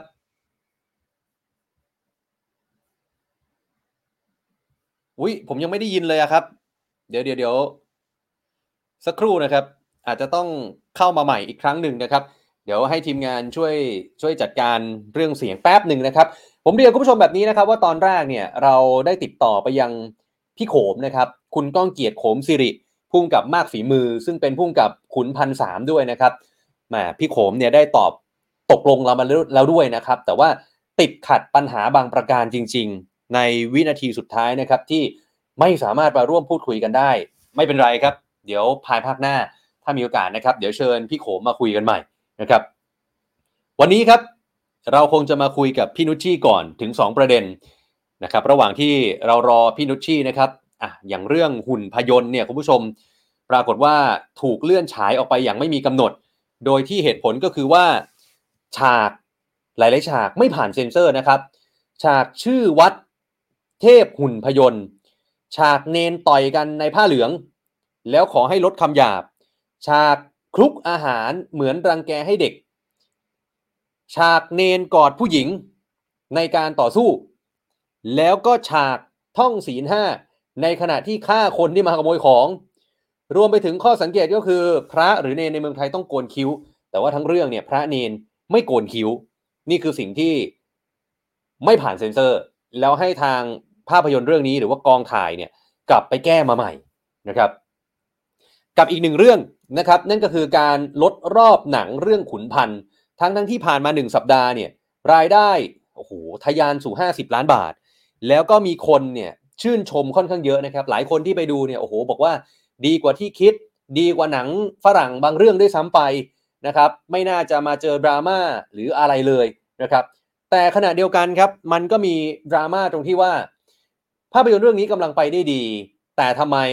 บางโรงกลับมีรอบลดลง คือมันค่อนข้างที่จะขัดกันนิดนึงนะครับว่าอะถ้าหนังกำลังไปได้ดีเนี่ย บางทีอาจจะต้องเพิ่มรอบด้วยซ้ำไปแม้ว่าวันจะผ่านไปเรื่อยๆ เพราะว่าความต้องการของคนดูเยอะใช่ไหมครับ แต่กลับกลายเป็นว่ามีหนังบางเรื่องที่อยู่มานานแล้วรอบเยอะกว่าขุนพันธ์ที่เพิ่งจะเข้าด้วยซ้ำไปนะครับ ก็เลยเกิดคำถามว่าการจัดโรงภาพยนตร์ หรือว่ารอบฉายหนังเนี่ยเป็นธรรมกับภาพยนตร์ไทยมากน้อยขนาดไหนนะครับ ซึ่งก่อนหน้านี้เราก็เคยพูดคุยเรื่องของวัยโอลวนไปแล้วนะครับอะพี่นุชี พร้อมนะครับ กลับมาแล้วนะครับอ่าสวัสดีครับอ่าชัดเจนครับสวัสดีรอบนี้ค่ะได้ยินไหมโอเคครัโอบเคครับอะผมขออนุญาตไล่เรียงไปทีละประเด็นแล้วกันนะครับ เริ่มจากหุ่นพยนต์ที่ได้เรทฉอฉิ่ง แล้วก็ถูกเลื่อนฉายแบบไม่มีกำหนด ซึ่งวันนี้ทางสมาคมเองเนี่ยก็ได้ออกแถลงการณ์ด้วย ในมุมของพี่นุชชีคิดเห็นยังไงกับประเด็นนี้ฮะโดยเฉพาะไอฉากต่างๆ ที่เขาบอกว่าไม่ผ่านเซ็นเซอร์เนี่ยฮะคือคณะกรรมการจัดเรทเนี่ยเขาก็จะมีดุลพินิจ ที่เป็นของแต่ละคนแต่ละคณะกรรมการใช่ไหมคะจริง ๆ เราเราคิดว่าการจัดเรทเนี่ยมันควรจะมีหลักที่มันชัดเจนอะเนาะว่า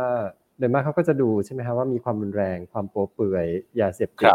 อะไรต่างภาษาอะไรต่างๆ นานาเนี่ยแล้วมันก็จะมีชัดเจนเลยว่าอะมีฉากอย่างนี้จะให้ได้เรทอย่างนี้อะไรอย่างนี้เนาะแต่ว่าอันเนี้ยมันเหมือนเป็นการใช้ดุลพินิจน่ะอย่างเช่นว่าบอกว่ามีฉากที่เป็น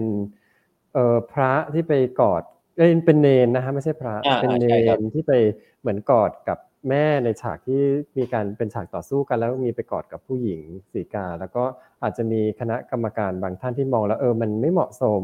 ก็คิดว่าเอออยากจะให้ตัดออกก็เลยใช้ข้ออ้างประมาณว่ามันทำให้เกิดเสื่อมศีลธรรม หรือว่าอืม แตกความสามัคคี ซึ่งซึ่งข้อเหล่านี้มันเป็นมันเป็นอะไรที่มัน subjective อะมันทำให้กรรมการจะใช้ดุลยพินิจอย่างไรก็ได้ไปไปหน่อย นะฮะเพราะว่าครับคือคือมันแล้วมันมันมันมันก็คงมีเหตุผลเนาะที่ว่าผู้สร้างถึงจะใส่ฉากเหล่านั้นเข้ามา แล้วมันก็มันก็อาจจะเป็นภาพสะท้อนสังคมหรือว่าเนื่องจากหนังมันคงจะเล่าเรื่องเกี่ยวกับเรื่องที่มันเป็นพระที่ไปหากินกับเรื่องเออเรื่องทางไสยศาสตร์อะไรอย่างนี้อยู่แล้ว มันก็มันก็เป็นสะท้อนสังคมส่วนหนึ่งอะเราก็คิดว่ามันครับเป็นการให้เลทที่มันเกินกว่าเหตุไปหน่อยสำหรับยี่สิบอ๋อนะฮะครับเอ่อคแล้รับวก็เราก็คิดว่าไม่เขาก็จะใช้วิธีว่าให้ ให้ผู้สร้างเนี่ยไปไปตัดไปตัดออกอืมใช่ไหมฮะฉากพวกเนี้ยให้ไปลดใช่ทคอรับนออก มีฉากต่อสู้มีฉากคำหยาบมีฉากอะไรที่ดูแล้วกรรมการรู้สึกไม่ไม่สบายใจให้ไปตัดออกโดยมากผู้สร้างเนี่ยก็จะก็ก็จะคิดว่าเอออาจจะจะทำยังไง เพราะว่า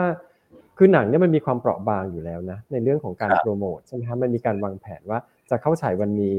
จะต้องมีอืมรอบสื่อวันนี้ เออจะมีมีมีการซื้อสื่อไปล่วงหน้าแล้วใช่ไหมครับเพราะฉะนั้นอ่าถ้าเกิดสมมติว่าหนังไม่ผ่านการพิจารณาไม่ได้ฉายขึ้นมาเนี่ยมันจะเสียหายใหญ่หลวงมากเลย เช่นมันอาจจะคลาดเคลื่อนเออกระแสหมดไปแล้ว ที่โปรโมทไปก็คนลืมไปหมดแล้วอย่างนี้ยเป็นต้น เพราะฉะนั้นโดยมากผู้สร้างเนี่ยก็จะพยายามที่จะทำยังไงก็ได้ให้หนังเข้าฉายก็จะมาคุยกับทางผู้กำกับว่าเออตัดออกได้ไหมเออครับทำตามอันนั้นสิทำตามที่ที่คณะกรรมการเขาต้องการสิอะไรเงี้ยซึ่งอืมเรามองว่ามันมันเป็นกระบวนการที่ ไม่เป็นไม่ส่งผลดีต่อการพัฒนาวงการหนังไทยอะครับเพราะว่าเออมันทำให้คนสร้างเนี่ยเขาก็จะกังวลใช่ไหมจะทำอะไรแปลกใหม่ก็ไม่กล้าใช่ใช่หมดเลย ครับ ถ้าถ้าอย่างนั้นแล้วผมขออนุญาตถามพี่นุชชีต่อไปเลยแล้วกันว่า สิ่งที่เกิดขึ้นกับภาพยนตร์หุ่นพยนตร์เนี่ยพี่นุชชีคิดว่ามันเป็นการปิดกั้น ความคิด เสรีภาพ กระทบต่อคนสร้างหนัง กระทบต่อผู้กำกับแบบที่เมื่อกี้พี่นุชชีได้พูดไปเนี่ย แล้วมันกระทบไปถึงขนาดที่ว่าอ่าพูดตามตรงนะฮะวงเสวนาเรื่องซอฟต์พาวเวอร์ อุตสาหกรรมหนังไทยเนี่ยพูดเรื่องนี้กันมาหลายครั้งมากๆ ประเด็นเนี้ยก็ณพศนี้ก็ยังเกิดขึ้นอีกเนี่ยแปลว่าขอบเขตซอฟต์พาวเวอร์กับสิ่งที่มันจะ go inter ไปได้เนี่ย มันก็ไปไม่ได้หรือเปล่าฮะถ้าเกิดว่าเรายังเจอแบบนี้ในประเทศอะก็คือพอพูดถึงซอฟต์พาวเวอร์นี่มันเป็นคำที่ฟุ่มเฟือยเนาะเราฟังแล้วเราก็เบื่อเหมือนกัน คือครับคือมัน เอาเอาเอาเข้าใจง่าย ๆ ดีกว่าว่าการทำซอฟต์พาวเวอร์เนี่ยถ้าถ้าถ้าจะให้ดีก็คือว่าเราก็ต้องทำหนังให้มันมีคุณภาพถูกไหมครับ ครับ เพราะว่าหนังที่ไม่มีคุณภาพมันจะเป็นซอฟต์พาวเวอร์ได้ยังไง หนังมันต้องทำให้หนังให้มันมีคุณภาพก่อน คนมาดู คนพอคนมาดูแล้วชอบใช่ไหมครับเวลาหนังไทยที่เราเล่าเนี่ยเราก็เล่าเรื่องราวคนไทยใช้ภาษาไทยสถานที่เกิดในไทยเขาดูแล้วเขาชอบตัวหนังเขาเห็นฉากในหนังเขาเห็นอะไรที่อยู่ในหนัง แล้วก็อาจจะเกิด อยากมาเที่ยวหรือว่าเกิดอยากซื้อสินค้าหรืออะไรเงี้ยมันเป็นสิ่งที่เราอาจจะควบคุมไม่ได้เนาะแต่มันจะเป็นผลพลอยได้มันเหมือนครับเป็นเป็นเป็นพลังทางวัฒนธรรมอย่างหนึ่งเพราะฉะนั้นเนี่ยการที่จะได้มีมีภาพยนตร์ที่ดีเนี่ยมันก็ต้องทำระบบนิเวศในการสร้างงานภาพยนตร์ไทยในประเทศเนี้ให้มันดีซะก่อนไงการที่มันมีอีอีเนี่ยอีที่เรื่องเรื่องเซนเซอร์เนี่ยไม่มีสิทธิเสรีภาพเนี่ยมันไปไม่มันมันจะมีความสร้างสรรค์ขึ้นมาได้อย่างไรใช่ไหมฮะ แล้วเราจะไปแข่งกับภาพยนตร์ต่างประเทศได้ยังไง เพราะว่าอันนี้ก็คือข้อหนึ่งที่สำคัญเลย คือเราพอเราเรามองไปแล้วเวลาเราพูดถึงเรื่องซอฟต์พาวเวอร์เนี่ยเราจะมองไปที่เกาหลีถูกไหมว่าเออเนี่ยเกาหลีเขาดีอย่างนั้นดีอย่างนี้หนังเขาพัฒนาทำไมประเทศไทยหนังมันต่ำตมมันเหี้ยจังเลยอะไรอย่างเงี้ยอุ้ยขอโทษนะคะเออมันมันทำไมทำไมเป็นอย่างนั้นแต่ว่า สิ่งหนึ่งเนี่ยตอนที่เรามองย้อนกลับไปเนี่ยทางตอนที่เกาหลีมีการพัฒนามีนโยบายที่จะพัฒนาซอฟต์พาวเวอร์หรือว่าไม่ได้พัฒนาซอฟต์พาวเวอร์หรอกแต่ว่าพัฒนาวงการภาพยนตร์ของเขาวงการเออศิลปะการสร้างสรรค์ของเขาเนี่ยนอกจากที่จะมีมีผู้นำมีวิสัยทัศน์แล้ว เขาเชื้อเชิญให้เอกชนเข้ามาลงทุนแล้ว ส่วนหนึ่งก็คือว่าเขายกเลิกการเซ็นเซอร์อ๋ออันผมนี้เป็นเรื่องสำคัญมากเลย ผมก็เลยจะถามพี่นุชชีพอดีว่า เออพอพอเราเจอกองเซ็นเซอร์ที่บอกมาแบบเนี้ยผมกำลังจะถามว่าแล้วที่ต่างประเทศเนี่ยเขาเป็นยังไงไอ้เรื่องของการเซ็นเซอร์เนี่ยเขาเขามีไหมฮะหรือเรื่องละเอียดอ่อนอย่างเรื่องศาสนาอย่างที่เราโดนตอนเนี้ยครับ เจอตอนเนี้ยคืออย่างนี้นะคะ คือเอ่อทางสมาคมผู้กำกับภาพยนตร์เนี่ยเห็นด้วยกับการจัดเรทนะคะ เราไม่ได้ไม่เห็นด้วยกับการจัดเรทเพราะว่าเราคิดครับว่ามันจำเป็นที่จะต้องมีการจัดเรทให้เหมาะสมกับผู้ชมในแต่ละช่วงวัย แต่ว่าการจัดเรทก็คือ วัตถุประสงค์คือจัดให้มันเหมาะสมกับผู้ชมอายุของผู้ชมไงครับอืมอืมแต่เราจะไม่จำเป็นต้องมีการแบนอืมเออต่างประเทศโดยมากเนี่ยเขาก็จะสำหรับประเทศที่ที่ที่มีการพัฒนาด้าน content เยอะๆแล้วเนี่ย การจัดเรทเนี่ยหนึ่งจะไม่ได้อยู่กับภาครัฐ ครับนะฮะเขาจะจัดโดยเป็นเซลล์เ e กูเลชันก็คือว่าอุตสาหกรรมภาพยนตร์อุตสาหกรรมเอ่อเอ่อวงการละครวงการภาพยนตร์เนี่ย เอ่อจัดเรทกันเอง ควบคุมอ๋อจัดเรทกันเอง ก็ใช้ระบบนี้ แล้วก็จะโดยมากจะไม่ได้มีการแบนนะฮะอ่าเพราะว่าแล้วเราเราจริงๆเราก็มองว่าบางคนอาจจะสงสัยว่าอ้าวแล้วถ้าไม่มีการแบนแล้วมันจะยังไงจะเกิดผลเสียต่อสังคมรับผิดชอบยังไงคือ เราจะบอกว่ากฎหมายอื่น ๆ เนี่ย มันมีการควบคุมอยู่แล้วอะค่ะ เช่นสมมติว่าเราจะทำหนังอ่าเรื่องเอายกตัวอย่างง่ายๆ เช่นว่าเออกลัวเป็นห่วงเรื่องความลามกอนาจารสมมุติว่าฮะกลัวว่าจะทำหนังแล้วโอ๊ยโป๊ไป แต่ว่าประเทศเราเนี่ยเขาก็มีกฎหมายเรื่องความการห้ามห้ามเผยแพร่สื่อลามกอนาจารอยู่แล้ว เพราะฉะนั้นถ้าเกิดผู้สร้างทำผิดกฎหมาย ก็ถูคกรับฟ้องโดยคนที่ถูกละเมิดนะฮะอ๋อเออมันควบคุมอยู่แล้ว มันไม่จำเป็นต้องมีคณะกรรมการซึ่งเป็นคนจำนวนน้อยไม่กี่คนเนี่ยมาพิจารณาแล้วมันเป็นเรื่องที่ทำให้เกิดการเผชิญหน้ากันระหว่างภาครัฐกับภาคเอกชนโดยไม่จำเป็น อืมอืมนะพี่ฮะแล้วก็ อ่า พี่พี่นุชชีผมนิดนึงถ้าถ้าอย่างนี้ได้ไหมถ้าถ้าบ้านเราอย่างเงี้ยอะสมมติเนี่ยคุณก็จัดเรทภาพยนตร์หุ่นพยนตร์เนี่ยอะตีว่ายี่สิบบวก ก็ตรวจบัตรก่อนเข้าชมอย่างนี้ได้ไหมไม่ต้องแบนไม่ต้องเลื่อน มันจะเป็นไปได้ไหมใช่ฮะแต่ว่าคือคืออย่างนี้นะฮะอย่างกรณีอุ่นขุนพยนต์เนี่ยก็มีข่าวออกมาว่าเป็นเลทฉอยี่สิบใช่ไหมฮะแต่ว่าเอ่อส่วนหนึ่งก่อนหน้าที่จะได้ฉอยี่สิบสิบเนี่ยก็คือมีการขอร้องให้ผู้สร้างได้ตัดทอนฉากบางฉากออกไปแล้ว เขายอมตัดแล้วก็ยังได้เสกเลทฉอยี่สิบอีก ซึ่งเรามองว่ามันไม่เป็นธรรมและมันเกินกว่าเหตุ เพราะว่าจริง ๆ แล้วเลทฉอยี่สิบเนี่ยเป็นเลทเดียวที่ต้องมีการตรวจตรวจบัตรนะฮะมันทำให้เอ่อผู้สร้างเนี่ยจะต้องสูญเสียรายได้ของคนที่อายุต่ำกว่า 20 คือไม่สามารถเข้าไปดูได้อ่าไม่มีใครบอยากได้เลทนี้ เว้นแต่เว้นเสียแต่ว่าเราตั้งใจที่จะทำ ให้มันเป็นหนังเฉพาะทางเฉพาะกลุ่มมีประเด็นที่มีความรุนแรงมากมีฉากโป๊เปลือยมากมีการใช้ยาเสพติดจงแจ้งอะไรก็แล้วแต่ อันนั้นเป็นสิ่งที่ผู้สร้างเขายอมรับกันกันว่าอยากจะสร้างอย่างนั้น แต่เรื่องหุ่นพยนต์เนี่ยมันเป็นหนังบันเทิงหนังผีอะที่เขาก็ต้องมองมองถึงผู้ชมในวงกว้างนะฮะครับเพราะฉะนั้นอย่างที่บอกว่าคือคือ ถ้าเมื่อกี้คุณออฟถามว่าเออถ้าถ้ามันมีการจัดเรทแล้วเป็น 20 20 บวกแล้วมีการตรวจบัตรอะไรอย่างเงี้ยก็ถือว่าเป็นปกติค่ะแต่ว่าเรามองว่ากรณีหุ่นพยนต์เนี่ยมันไม่เป็นธรรมเพราะว่าเออมีการขอให้ผู้สร้างตัดแล้ว ตัดแล้วยังได้เฉดเรทฉอ20 แล้วผู้สร้างก็ลนลานหาวิธีกันใหญ่ว่าจะทำยังไง ทั้งที่เราดูแล้วมันไม่สมเหตุสมผลมันไม่มี มันไม่ได้มีความรุนแรง มันไม่ได้มีอะไรมันเป็นแค่เรื่องของเซนซิทีฟอย่างเช่นเรื่องศาสนาศีลธรรมเนี่ยอย่างที่เราจะเข้าใจว่าเออเรามักจะโดนบ่อยๆ แต่ว่าหนังเนี่ย ส่วนหนึ่งมันก็ต้องทำหน้าที่สะท้อนภาพของสังคม พูดครับความจริงให้คนได้รู้เนาะไม่งั้นถ้าเราหน่อมแนมเนี่ยคนก็มาด่าอีกไงว่าทำไมหนังไทยมันวนอยู่กับเรื่องน้ำเน่าตบตีไม่ไปไหนเราต้องครับพูดในสิ่งที่คนในสังคมอะเขาเขากำลังให้ความสนใจหรือพูดกันตรงๆ เราต้องเป็นอืมผู้นำสังคมมันถึงจะคนถึงจะยอมรับ คนถึงจะให้ความศรัทธาและกลับมาดูหนังใช่ไหมครับอันเนี้ยก็จะเห็นว่ากฎหมายข้อนี้เป็นอุปสรรคมากเลย อืมอืมอืมอะ อันนี้คือเรื่องของหุ่นพยนต์เรื่องของการจัดเรทเรื่องของฉากต่างๆ นานาเนี่ยนะครับ มันก็มีอีกหนึ่งประเด็นดราม่าซึ่งก็เป็นประเด็นใหญ่เหมือนกัน ก็คือกรณีของขุนพันสามพี่นุชชีคือดูเหมือนกระแสเนี่ยดีมากนะครับ แล้วก็รายได้ก็กำลังมานะครับ feedback ของคนดูหลายๆ คนก็คนชมเยอะมากนะฮะแต่ปรากฏว่าสัปดาห์แรกเนี่ยถูกลดโรงฉายทั้งนั้นที่เพิ่งเข้า แต่บางเรื่องที่ฉายมานานแล้วเป็นเดือนแล้วกลับ มามียอดฉายที่สูงกว่า คุณพี่นุชชีนึกคิดว่ามันเกิดจากอะไรแล้ว แล้วตอนเนี้ยอะฝั่งของคนที่เขาเชียร์ขุนพันธ์หรือแม้กระทั่งคนที่มีส่วนเกี่ยวข้องเองเนี่ยเขาก็ออกมาสะท้อนออกมาส่งเสียงว่ามันไม่เป็นธรรมกับเขาอย่างเงี้ยฮะค่ะ คือจริง ๆ อย่างกรณีขุนพันธ์เนี่ยคงจะเป็นเรื่องความขัดแย้งของ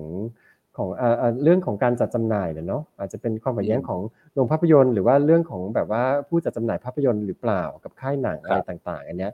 มันมันโอเคมันมันก็มีการขัดแย้งกันในเชิงธุรกิจเกิดขึ้นได้ แต่เราว่าสิ่งหนึ่งที่ที่ที่ทำให้มันเป็นความขัดแย้งแล้วมันไม่ใช่อย่างที่แถลงการของทางสมาคมผู้กำกับเกี่ยวกับเรื่องนี้เนี่ยเราไม่ได้พูดถึงเรื่องขุนพันธ์อย่างเดียว เพราะเรามองว่ามันมีกรณีที่รอบฉายไม่เป็นธรรมเนี่ยมาหลายต่อหลายครั้ง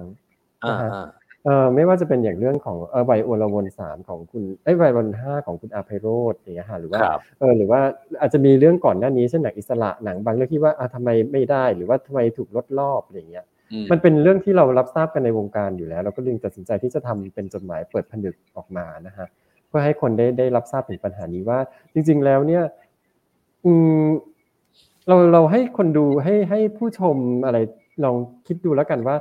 ลองพิจารณาดูว่าการฉายเนี่ยธุรกิจของโรงหนังอะไรในประเทศไทยเนี่ย มันมันมีความแบบ มันดีพอหรือยังอะ ครับนึกออกไหมครับอืมที่จะสร้างความหลากหลายวัฒนธรรมให้กับวัฒนธรรมการชมให้กับคนดูอะเนาะอ่าถ้าถ้าอย่างนั้นแล้วเนี่ย โอ้โหผมคือคือในในมุมของในมุมของคนทำหนังเนี่ย เขาก็อาจจะมองว่าแล้วถ้าอย่างนั้นฉันต้องทำยังไงในเมื่ออะวันนี้ฉันทำหนังที่มันโอเคแล้ว อาจจะมองในมุมที่ว่าคนดูก็ให้ให้การตอบรับดีแล้วคือเคสของขุนพันธ์กับไวโอลวนเนี่ยอาจจะต่างกันนะครับคือไวโอลวนเนี่ยก็ต้องยอมรับว่าfeedback อาจจะไม่ค่อยดีเท่าไหร่อ่าอืมถ้าถ้าถ้าโรงเขาไม่ไม่ค่อยอยากจะให้รอบอ่าอันนี้มันก็คงไม่แปลก แต่พอเป็นขุนพันธ์ปุ๊บเนี่ยไอความขัดแย้งที่เกิดขึ้นเนี่ยมันจะต้องมีหน่วยงานกลางเข้าไปดูแลไหมเพื่อป้องกันไม่ให้เกิดเหตุการณ์แบบนี้ขึ้นในอนาคตสมมุติ ต่อไปในอนาคต มีหนังที่อยู่ในเครือของโรงหนังเข้าฉายพร้อมกันกับหนังไทยเรื่องอื่นอีกอ้าวอย่างนี้หนังไทยเรื่องอื่นก็ไม่มีใครอยากจะเข้าไปฉายในช่วงเวลานั้นหรือเปล่าฮะใช่คือลองลองนึกดูว่าปกติแล้วต่างประเทศเนี่ยเขาจะไม่ให้โรงภาพยนตร์เนี่ยเขาเขาเรียกว่าถูกขาดกินรวบตั้งแต่แนวแนวดิ่งอะเนาะคือโรงครับภาพยนตร์เนี่ยไม่ควรที่จะมาสร้างหนังเอง จัดอ่าจำหน่ายหนังเอง เพราะว่าครับมันจะได้มันจะได้มีป้องกัน conflict of interest ไงมันถึงอ่าใช่จะถูกทำต้องให้ มันถึงจะทำให้เออเป็นธรรมความเป็นธรรมมาเกิดขึ้น แล้วผู้ครับแล้วประโยชน์มันจะตกต่อผู้บริโภคถูกไหมฮะเพราะว่าเออโรงเนี่ยเขาก็จะคัดสรรหนังอย่างอย่างอย่างเป็นยุติธรรมจริง ๆ ว่าเออเรื่องเนี้ยมัน performance ดีใช่ไหมมันมีคนครับดูหรือว่าหนังมีคุณภาพ เราควรที่จะส่งอ่าเสริมหนังเรื่องนี้เพื่อให้คนได้ดูนะ อะไรอย่างนี้ มันก็จะเป็นครับธรรมขึ้นมาได้อย่างชัดเจนไม่มีคนสงสัยไม่มีข้อโต้แย้งเกิดขึ้น แต่เนี้ยในเมื่อมันอย่างเงี้ยมันมันในเมืองไทยเนี่ยมันไม่ได้เป็นลักษณะอย่างนั้น เพราะว่าเออเออโรงหนังเนี่ยหลายๆหลายๆเออโรงหนังเนี่ยก็สามารถที่จะไปสร้างหนังเองได้ด้วย เอาหนังเข้ามาครับฉายในโรงตัวเองได้ด้วย รวมทั้งอ่าเออการแข่งขันของโรงหนังที่ที่ที่ในประเทศไทยเนี่ยก็ไม่ได้มีมากมายหลายเจ้ามากนักทำให้ผู้สร้างเนี่ยก็ไม่ได้มีอำนาจต่อรองกับโรงได้แทนที่ว่าสมมติว่าอ่าโรงนี้ให้ข้อเสนอไม่ดีเราไปฉายอีกโรงหนึ่งได้ไหมครับอย่างเงี้ยมันมันอาจจะตัวเลือกมันอาจจะน้อยเกินไป ใช่ไหมฮะอืมเออมันมันมันมันก็ทำให้อำนาจต่อรองเนี่ยมันน้อยลง พออำนาจต่อรองมันน้อยลงเนี่ยมันก็เกิดความเนี่ยหาว่ามันมันเป็นระบบนิเวศที่มันไม่เอื้อต่อการพัฒนาวงการหนังนะฮะอืมครับเพราะว่าเออจริงๆการโปรแกรมมิ่งหนังหรือการฉายหนังเนี่ยมันก็คือการที่ว่าโรงหนังเนี่ยจะจัดวางใช่ไหมว่าเออคนคนเนี่ยควรจะได้ดูหนังเรื่องไหนบ้าง เรื่องไหนควรสนับสนุนคนได้ดูบ้างก็เอามาฉายถูกไหมฮะมันก็จะช่วยเชฟเรื่องวัฒนธรรมการดูหนังขึ้นมาแต่ของไทยเนี่ยเราก็จะเห็นว่าบางทีมัน พอมันมีหนังตลาดอะไรเข้ามาเนี่ยเขาก็เทลงให้เรื่องนั้น หรือว่าเออหรือหรือว่าหนังเรื่องอื่นๆ ก็ไม่ไม่ได้มีโอกาสไม่ได้มีพื้นที่ฉายอย่างที่เหมาะสม คนก็ในที่สุดแล้วก็พอพอผู้สร้างเนี่ยต้องการที่จะสร้างหนังแปลกใหม่เนี่ยเขาก็ไม่มั่นใจตรงนั้นไงว่าจะมีพื้นที่ฉายมันก็วนเป็นปัญหาที่ทำให้แบบหนังไทยนี่มันไม่พัฒนานะครับคือท้ายที่สุดแล้วครับพี่นุชชีผมผมกลัวอย่างหนึ่งว่าสุดท้ายพอปัญหาที่เราคุยกันในวันนี้มันไม่ได้รับการแก้ไขหรือไม่ได้มีการป้องกันเนี่ย คนทำหนัง คนสร้างหนังไทยพุ่งกับหนังไทยเองก็จะเขาเรียกว่าอะไรนะท้อแท้อะฮะก็ไม่อยากทำเพราะว่าทำไปแล้วปุ๊บโอ้โห ข้อจำกัดเต็มไปหมดเลย นี่ยังไม่รวมกับเรื่องแรกนะฮะเรื่องกองเซ็นเซอร์อีก ใช่ไหมฮะจริงๆช่วงสองสามวันมันเนี้ยมันมันมันเห็นความแบบ มันทำให้ให้รู้ให้ให้คนให้คนดูถ้าเกิดมองมองมองเข้ามานะฮะจะเห็นว่าปัญหา ก็น่าจะพอจะเข้าใจได้ว่าทำไมเราหนังไทยจึงพัฒนาได้ช้า อ่าอ่าอ่ามันไม่ได้อยู่ที่คนทำอย่างเดียวไงคือการพัฒนาเนี่ยมันต้องพัฒนาทั้งคนดูคนขายคนฉายคนทำอืถูมกไหมอืมอืมต้องพัฒนาไปพร้อมกันให้ครบไงคนทำมันก็ครับพัฒนาคนขายก็ต้องขายให้เก่งว่าจะขายไปต่างประเทศขายยังไง คนฉายก็ต้องฉายให้ดีว่าฉายยังไงจะสร้างวัฒนธรรมการดูหนังของคนให้หนังมันหลากหลาย ให้ตัวมีทางเลือกใช่ไหมเออแล้วก็แล้วก็เออคนคนดูด้วยใช่ไหมพอพอทุกอย่างครับมันดีเนี่ยก็คนดูก็พัฒนาด้วยเออเราก็ เราก็พัฒนาไปพร้อมกันน่ะมันต้องอืมประกอบด้วยพวกนี้อะฮะโอ้อะณวันนี้ในอะคำถามสุดท้ายนะครับ ณวันนี้เนี่ยสถานการณ์หนังไทย ผู้สร้างคนไทย ผู้กำกับคนไทย เป็นยังไงบ้างฮะพี่นุชชีในสถานการณ์ณตอนนี้ ก็คิดว่าเดี๋ยว คือตอนนี้เราสิ่งหนึ่งที่เป็นห่วงคือ เออ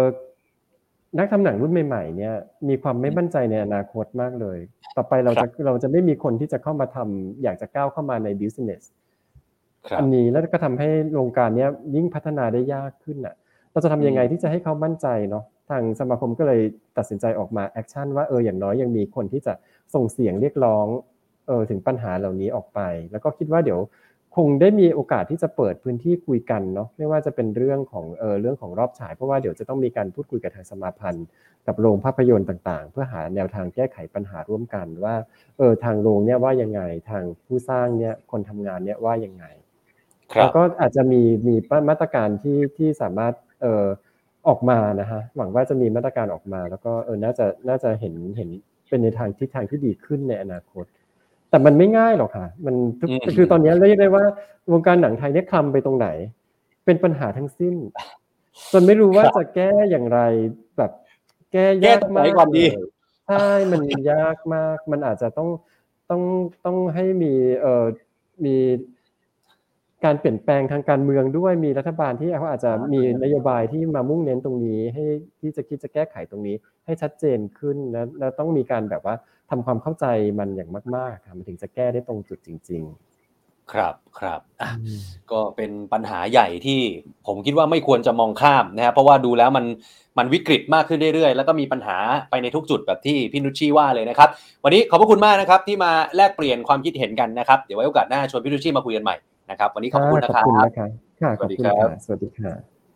ผู้ชมครับนี่คือพี่นุชชีครับคุณอนุชาบุญยวัฒนะครับนายกสมาคมผู้กำกับภาพยนตร์ไทยนะครับ ก็อย่างที่เราได้คุยกันไปเมื่อสักครู่นะครับว่าปัญหาของหนังไทยเนี่ยโอ้มันมีค่อนข้างที่จะเยอะจริงๆนะครับยังไงก็ตามเนี่ย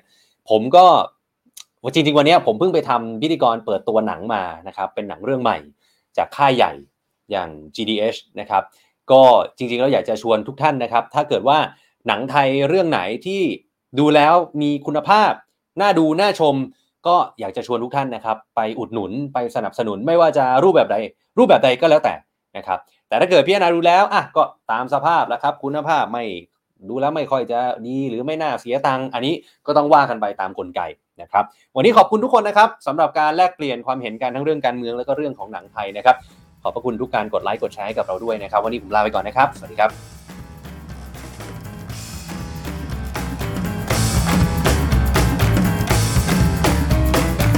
Standard Podcast, eye opening for your ears.